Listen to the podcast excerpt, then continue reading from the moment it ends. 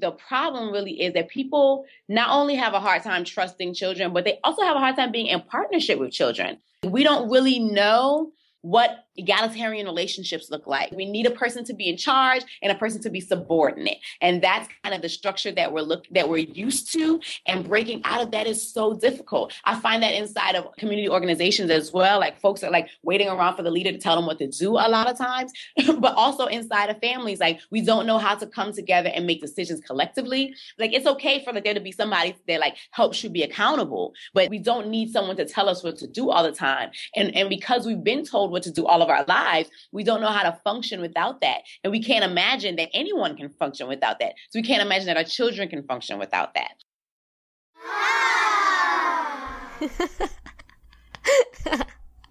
okay.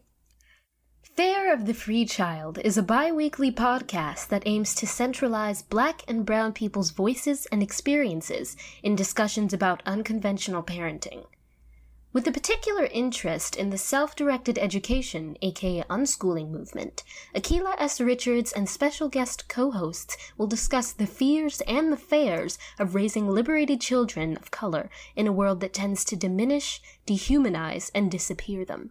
Using storytelling, interviews, commentary, and open conversation, Fare of the Free Child will explore the radical idea that people of color and the children they love can simply be themselves together.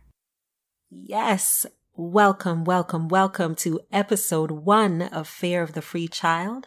I am Akilah, and that was my firstborn daughter, Marley, giving you the scoop on what I aim to explore and to solve in this space.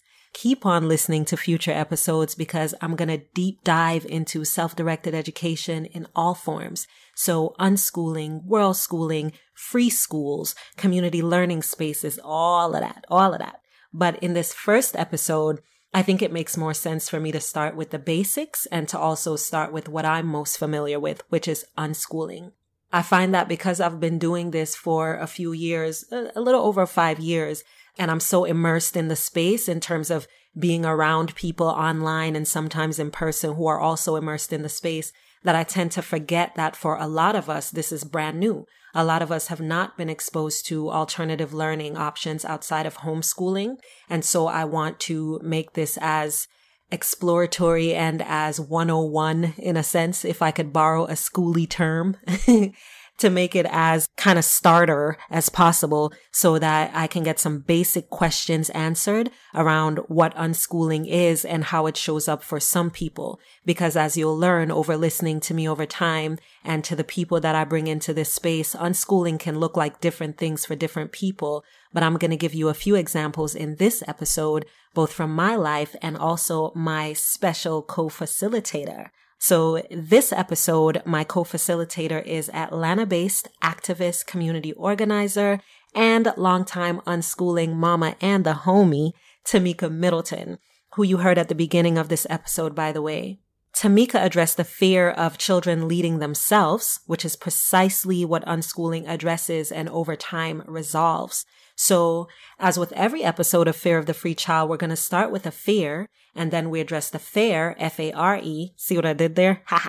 the cost of that fear. So we address the fear and then we talk about what it cost us and what it cost our children when we don't push back against that fear. And then we talk about what we can do to minimize that fear. So that's the format. That's the flow. That's the focus. And the way that I see it, the fare we pay when we allow the fear of a non-leader centered approach to learning to stop us from exploring other options is this. One, people navigating inside of the options that they know exist. Another thing is people not feeling like they have the capacity. We've been taught and trained so much to um, to rely on this system to validate us and to tell us whether we are worthy and good enough that when we have when we don't have that kind of validation we don't feel like we can do it we don't feel like we can educate our own children we don't feel like we can create learning spaces. And I'm like, well, you, you got, we're all in the world. We know all kinds of people. I'm like, if I don't know something, somebody that I know knows it. if I can't get the information for my kid, somebody that I know in the world can get the information for me or the internet. Mm. Like we have access to the internet. We can get any information we want. Tamika and her family have been such an inspiration to me. Let me tell you, just as a person, as an unschooler, as a black unschooler, as a feminist, and as a woman of color who really prioritizes the liberation of our people. And Tamika and I share the philosophy that self-directed, learner-centered education is one way to do something about the type of oppression and domination that black people and other people of color face through the effects of systemic racism, particularly inside the school system, which most of us end up going through. So Tamika and her husband and their two children, Amani, who's nine, and Asha, who's three, technically, I think she's about 103, but technically Asha's three. Tamika's going to really just give us some of their experiences through her lens. So let me introduce you to Tamika Middleton by way of a peek into her background, a little bit around how she came up. I grew up, uh, and my family is from the South Carolina Sea Islands. We are Gullah Geechee folks. And for me, the kind of cultural, the reason why that cultural relevance is so important to me is that there was always this kind of community connectedness, not just to each other, but also to our history, and also a very real connection, understanding of legacy of slavery, of you know cultural retentions from Africa, from West Africa. I remember being in elementary school and having uh, folks from Sierra Leone come over and talk about the the connections between Sierra Leone and my community uh, in South Carolina. And so uh, there's always been this this kind of ever present like understanding and pride of blackness. And then I, I, you know always doing community work in South Carolina, always in my life being involved in community efforts. You'll hear from Tamika throughout this episode, and I'll give you some resources, including ways to connect with her and with me online toward the end of this episode, all right? Now, let's cover the basics. What is unschooling? Unschooling is both a learning centered and learner centered way of living with children. As unschoolers, we don't see school as the primary place to learn and everywhere else as places to take breaks from learning. So we don't suffer from summer learning loss and those types of ideas. We basically use all the resources available to explore and to build upon. Yeah, to explore and to build upon anything of interest to us. So plenty of my time, for example, and my husband, his name is Chris, plenty of my time and Chris's time is spent observing what our girls are really into and then helping them to find resources to go deeper into whatever those things are, whatever those interests are. So sometimes it's just listening. Like when they, for example, Sage, our youngest, she's 10, she found a language partner online. She's really into language acquisition, which is great. She found a partner online who lives in Finland and wants to learn English in exchange for teaching Finnish. So she was really excited about that and she wanted to tell us all about their first session. So we just listened. And we also, we asked questions and she didn't need our help at all. So there was, in this case, there was nothing for us to facilitate. Our only job is to check in for the safety component. You know, she's online. So I'm looking in on the chat in occasion to make sure that uh, and hitting the translate button because I don't know what they're saying. But I hit the translate buttons on that chat to make sure that, you know, the person isn't asking her anything that I wouldn't feel comfortable with. And, um, and I've never found that to be the case. And she has several language partners, by the way. But if I did find that to be the case, or if Chris found that to be the case, then it would be an opportunity for us to help her see what to look out for, not to shut her out of all chat rooms forever, but to help her to understand what to look out for in that situation. So in that situation, our job was just to listen to her you know, to share her enthusiasm for what she had found all on her own, to help her, um, to help her be safe and to stay safe in that space. And then our other job was basically just to keep paying for internet access, right? So she could continue her self-directed studies. And in that space, we also get to offer her guidance on life skills like discernment, because ultimately, as unschoolers, that's the only teaching, and I'm using air quotes, that's the only teaching that we do. We help our daughters to understand and practice discernment as they discover themselves and as they develop themselves. So our jobs are not to teach them anything at all. We're not their teachers. We are facilitators. We are support system. We are partners. We partner with them as they explore and express and discover who they are and how they want to show up in the world. So we talk a lot about safety, especially because they're online a lot, like not giving anyone online your personal details outside of your email address and your Skype handle, because they do a lot of Skype meetups, a lot of group chats with people all over so that they can learn more and share what they're learning as well. And they also get help from their homies too, like Marley, um, who's 12. She is a, a voice actor and she showed me a chat that someone invited her to. And in that chat, it was a group of young people who were also, were auditioning for uh, voice acting gigs online, just like Marley does all the time. And they had created a list of usernames and tags about people who were posing as people who had voice acting jobs to hire people for, but were really asking for like nude photos or some shit like that. So they created, someone created the group. And because they know that Marley auditions all the time, then they added her to the group. And then she showed it to me and Chris and said, Hey, look what's happening here. And she felt like it was silly that people would, you know, send nude pictures but we felt really good that there was a community around that interest that was willing to share what they were learning, call those people out, and then invite Marley in to be a part of that. And so we get to observe that and support and that sort of thing.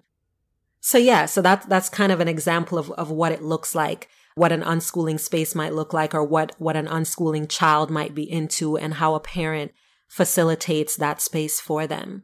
And I think one of the most widely understood ways of explaining it, if I can go further into giving you some clarity on what unschooling is, is that children who are unschooling, they learn pretty much the same way that adults would learn out of a sense of curiosity and necessity. So I was talking with someone the other day and she's actually going to be one of my co-facilitators on a future episode. And, you know, we were talking about how we learn as adults. So for example, when I wanted to learn WordPress and basic web design, I started a blog. My blog gained some traction. I wanted to build a better blog. I wanted to take it off a blogger and put it on WordPress. Didn't know anything about WordPress. And even though Chris is a graphics and web design guy, he wasn't going to be able to address like every single change that I had or every single idea that I wanted to test out on my blog. So I went online. I found YouTube tutorials. I tested shit out. I made mistakes. I talked to people. I talked to Chris. I took webinars. I figured it out. And because it was something that was a priority for me, I didn't have to force myself to figure it out. I was curious. And, and I, the more I went in, the more curious I became. And then I felt more equipped to ask better questions, to, to fail forward and fail faster. And they do basically the same thing. So I went to school, grade school and college, but nothing there would have prepared me for my particular interest in WordPress. I, I graduated college in 2000. I don't even know if WordPress was around back then, but I didn't know anything about it and I wouldn't have been taking any classes on it. So today, in many cases, that's what a lot of children face. So much of what our children learn in school will be outdated and hella irrelevant by the time they become adults. Not to mention that so much of what's taught in schools is mandated by the state without much input from teachers. And it also stops teachers. I know many teachers from using these adaptive methods to actually facilitate learning. They basically teach to tests and their hands are tied and they're just as frustrated as their students in the classrooms.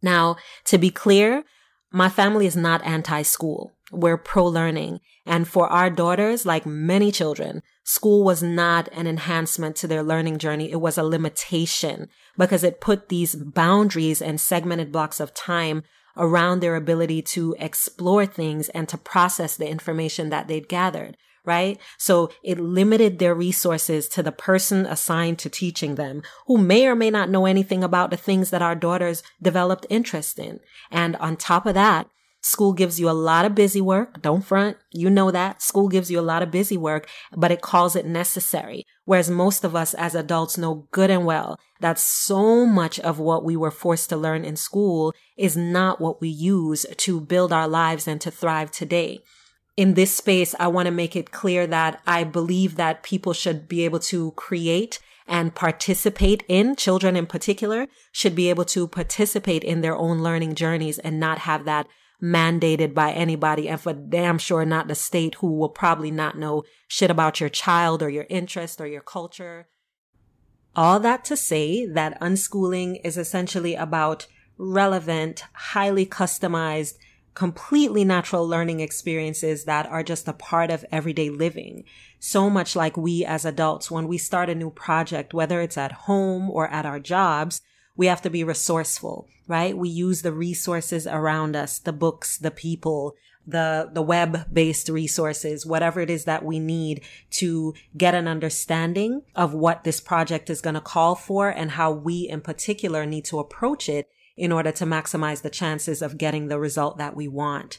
Unschoolers take the exact same approach. So something feels relevant in their life, whether for personal reasons or to make money or to be a part of something, and they go down a path to become more versed at that thing. And children do that just as adults do because that's not an adult thing. That's a human thing. Children in particular are extremely curious beings and they go after what they want to know.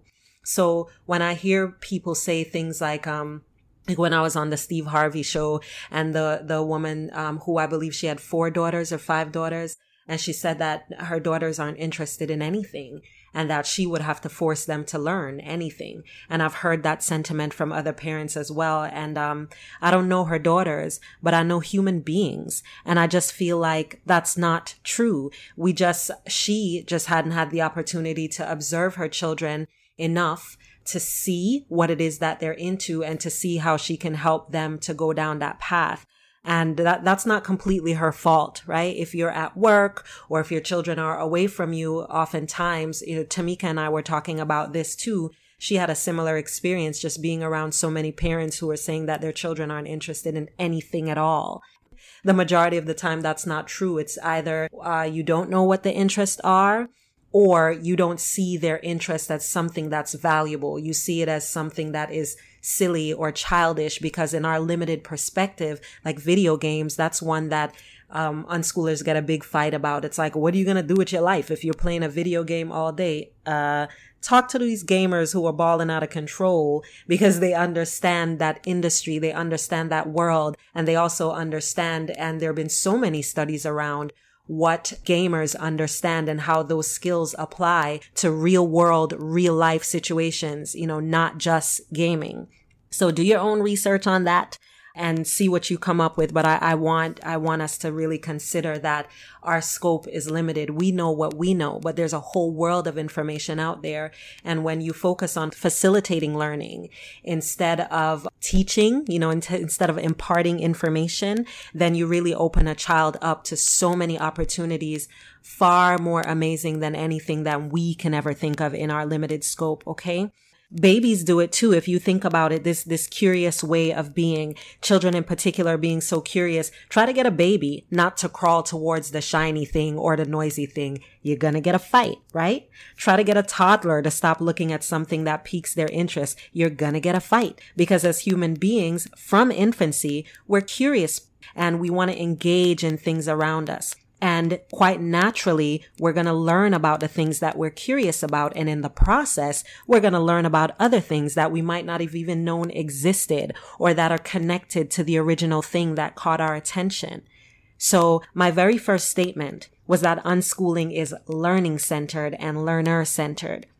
And when I say learning centered, I mean that it focuses on how each child learns instead of what to teach children or instead of what adults believe children should be learning. It looks at a child's approach to the world through her interactions with the people in her life and also through her interactions with things, toys, animals, TV, radio, the computer, a phone, all of that.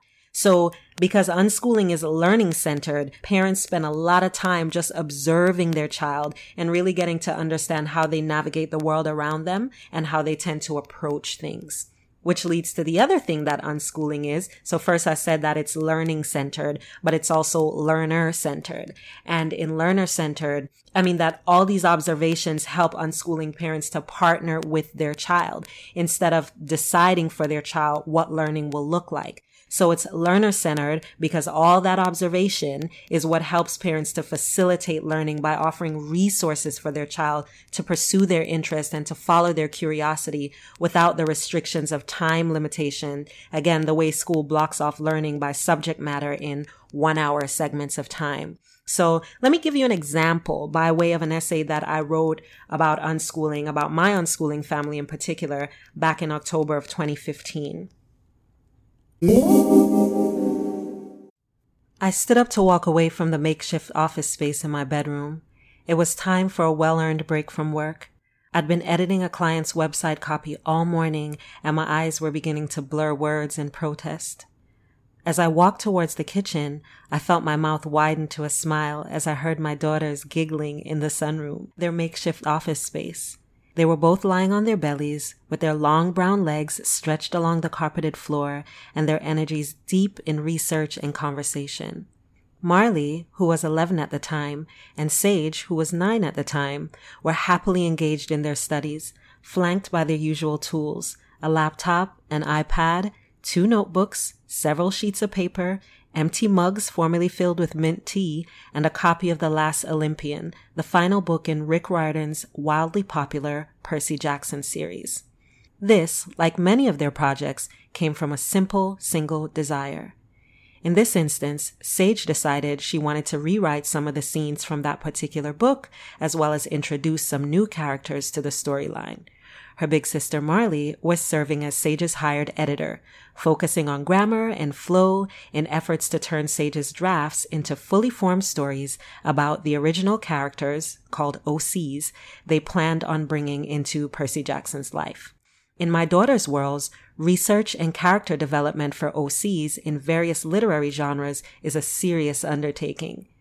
They use the internet and local libraries to research historical, cultural, economic, linguistic, and artistic aspects of their characters so that they can create detailed backstories for their readers. Their processes require research, advanced comprehension, some degree of planning, and a writing, rewriting process that looks similar to mine as a professional writer. Many people find it surprising that none of what our girls do daily is part of a mandatory assignment from school or from their dad and me. Instead, their projects are self-initiated and self-sustained. They get ideas, they set goals and timelines, they schedule meetings with other people of various ages all over the world via web chats and phone calls and sometimes in-person meetups. They do these things as a way of immersing themselves in their interest and as a way of creating community to facilitate learning, socialization, friendly competition at times, and of course, fun.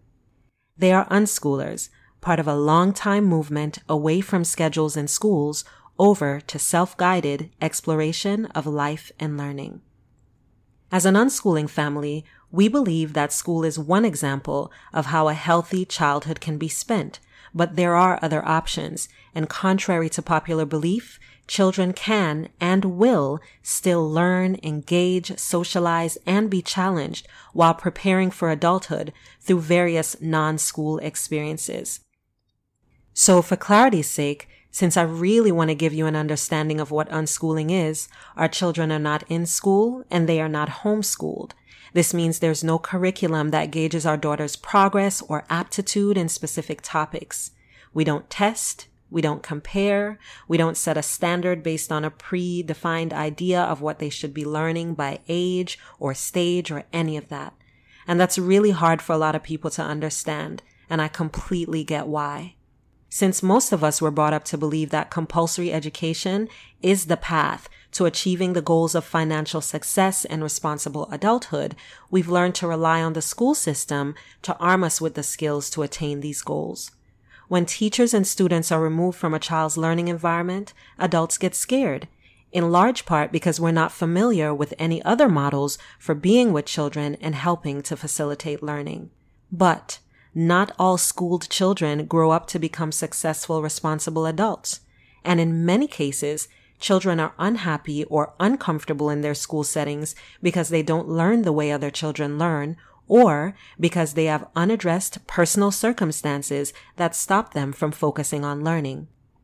Or because we as people of color have been in and are still in very different circumstances than the people in power. So we need very different things in order to navigate ourselves inside the system so that we can learn how to thrive there is no equal education in this country for black folks. We do not have equal access to education opportunity. So I think that's one major thing. But I also think that when we talk about the ways that black folks have educated or have learned in the past, in our history, in our, you know, in our in our learning tradition, so to speak, there's been so many different things and so many different forms that that has taken in moments when we did not have access to educational equity, we created other ways for ourselves to learn. So we think about like the midnight schools that folks put on that were very, very loose. And we are like, let's get together as a community. What do we want to talk about? What do we want to learn? What do we want to do? And, and it was very much like self and community directed. It was not based on some curriculum that was mandated by the state that said these are the things that you have to learn. They were learning together collectively the things that were important for their for their collective survival. And even with these statistics and real life experiences of schools failing boys of color and mislabeling girls of color and being underfunded solely because they're in low socioeconomic areas, many adults are still really uncomfortable with alternative learning options. Basically anything that doesn't include school. And that's because the alternative education movement is plagued with a lot of misconceptions about how non-schooling parents facilitate learning and prepare children to thrive in adulthood. So I want to bring some reality and some clarity into the space so that anybody who's curious about unschooling or any other alternative method to school can get a perspective that's rooted in truth and not misconception. So listen in as Tamika talks about her perspectives here. And her perspectives are particularly important because she sees unschooling as a philosophy that has actionable steps that we can apply to live free and to show what freedom can look like. So here's a little bit more about Tamika's journey pre-children, specifically her moving from South Carolina to New Orleans for college so you can get some perspective on how her background as an activist and organizer helped to inform her lens as a mother. Got into college, and had some other experiences, studied abroad in West Africa, uh, in Cameroon specifically. Started to really kind of get more political and how that and what that community work looked like, and became involved in work around abolishing the prison industrial complex, and really started to sink into that Black radical tradition, and had a lot of my elders who were training me on how to do community organizing and training me on what the prison industrial complex looked like um, were folks who were um, SNCC elders and folks who were from the Panther Party, um, the the New Orleans Panther Party, and the Desire, like folks who lived through that, folks who taught at the Panther School and did the breakfast program in Oakland. One of my elders was one of the Angola Three who started the um uh, the Black Panther Party in Louisiana State Prison at Angola. So these are like the folks who taught me about organizing, about our community, about how to get involved. And so I've always I've kind of taken that with me and always felt very connected to the Black radical tradition generally, but specifically the Black radical tradition in the Southern United States. Doing work around that for the past like 15 years now, maybe, like doing community community organizing and social movements for about 15 years now. Now, all black folks and all people of color are not a hive mind. So that's one lens that Tamika just explained. That's one lens through which a person of color came to understand the importance of liberation and living in ways that push back against the injustices that black and brown people face while figuring out how not to make life just about pushing back, but also about thriving, also about joy, also about relying less on the system and more on the creation and sustaining of communities where marginalized people can thrive, where we can center ourselves. For us, part of how we do that is through volunteerism and also by doing everything we can to unshackle our children from these systems that either leave us out completely or harm us intentionally. And I'll go out on a limb here and say that most unschooling parents, regardless of race, will tell you that we're learning how to stop paying the fare and playing into the fear that our children will not thrive if we don't force them to do shit. Now, of course, as people of color, we have a different focal point. We have different challenges. We're in a different space. But I think across the board, especially if you came out of a schooled system, especially if you, you did go to school as a parent, for many of us, we face so many concerns about whether or not our children will learn. Not all. I remember when I first got into unschooling and I was in a lot of these uh, Facebook groups and there were very few, if any, other people of color and the perspective.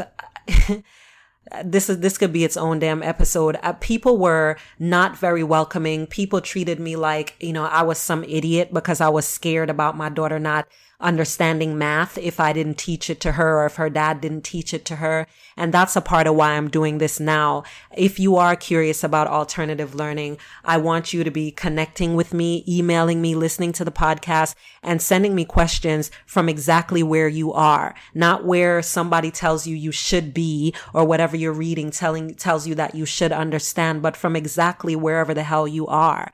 And five years ago, when I first started, I was absolutely afraid of my daughters not understanding certain things if it wasn't being taught to them. And every once in a while, certain fears still come up for me. So Tamika's going to talk a little bit about that experience for her and how it is proven to her over and over again that those fears are just that. They are fears. They're not realities. They're not true oftentimes. They just are kind of like baggage that we carry over from our schooled ways.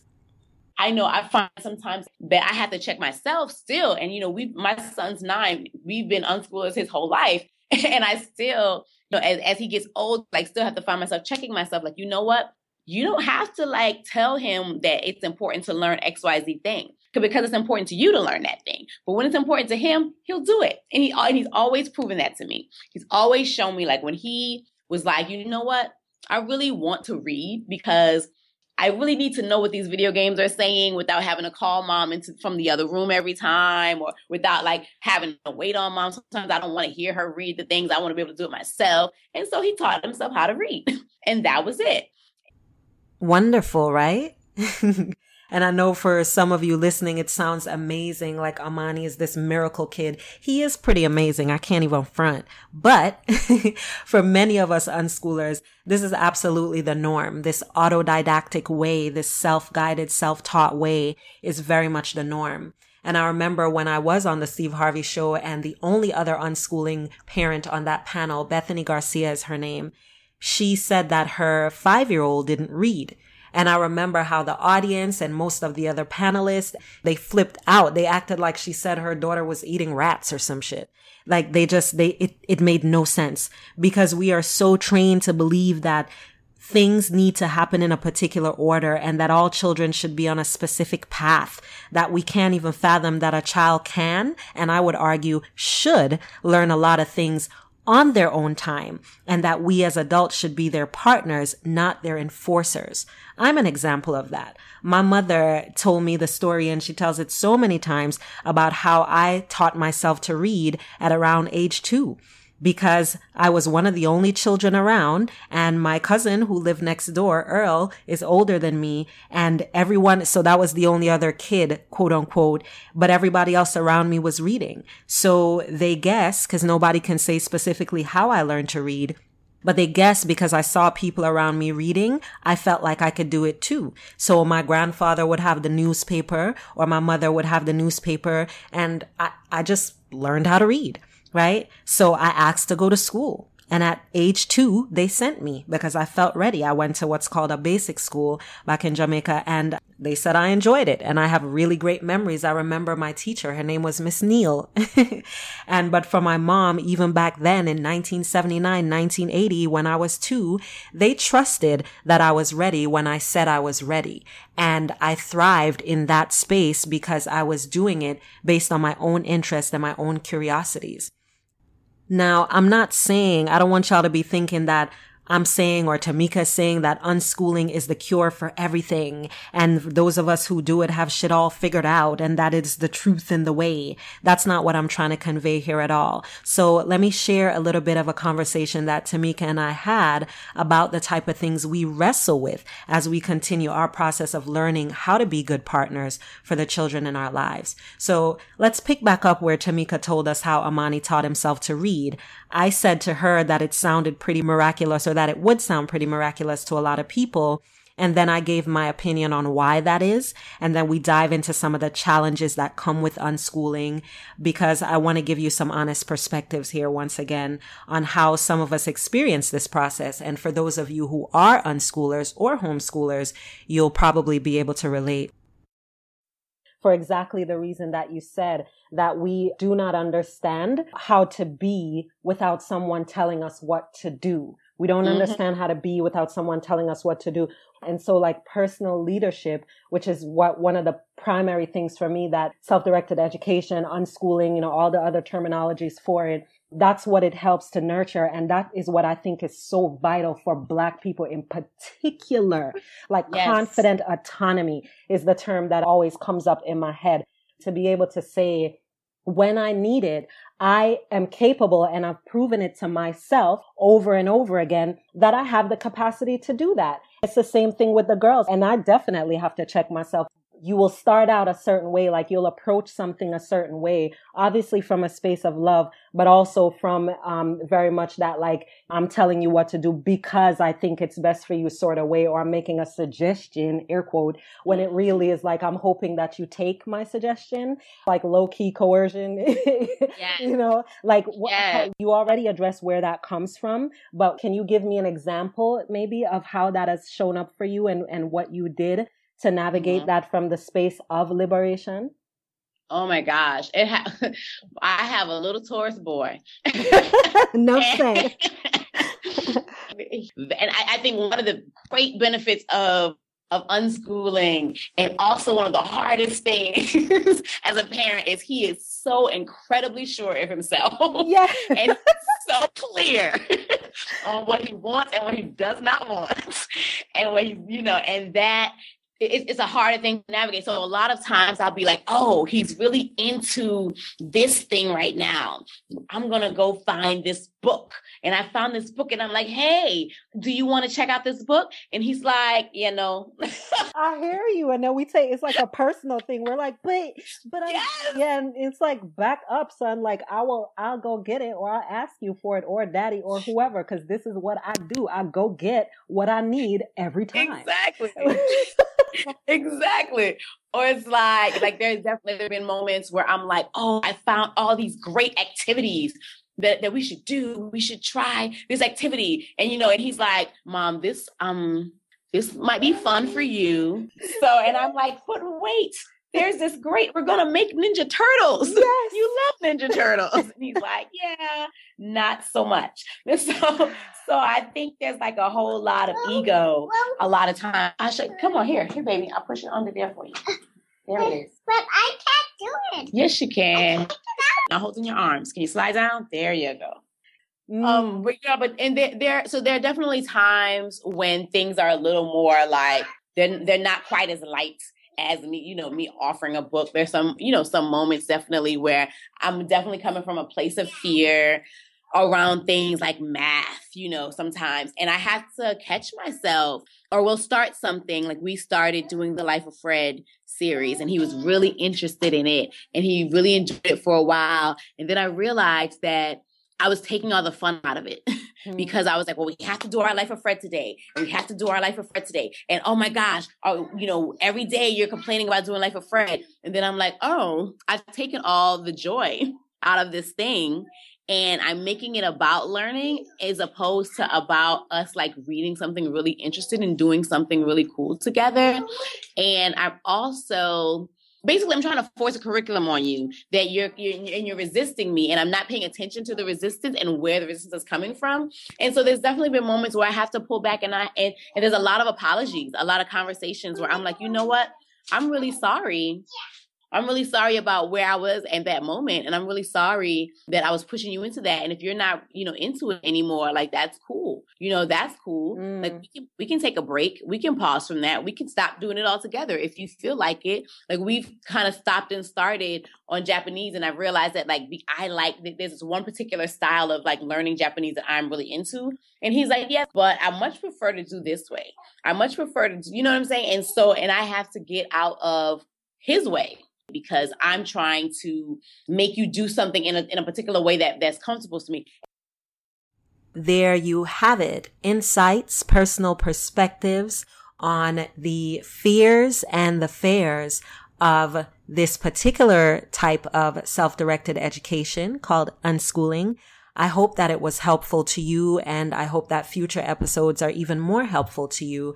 And of course, I'm going to need your help with making sure that it is helpful because this format that I'm offering now is what makes sense in my head. So if you need something different or if you want to have the conversation flow a different sort of way, if that's what you need, let me know because I want to put all of that into consideration as I offer this networking space for those of us who are already immersed in or curious about alternatives to systems, structures, and schools.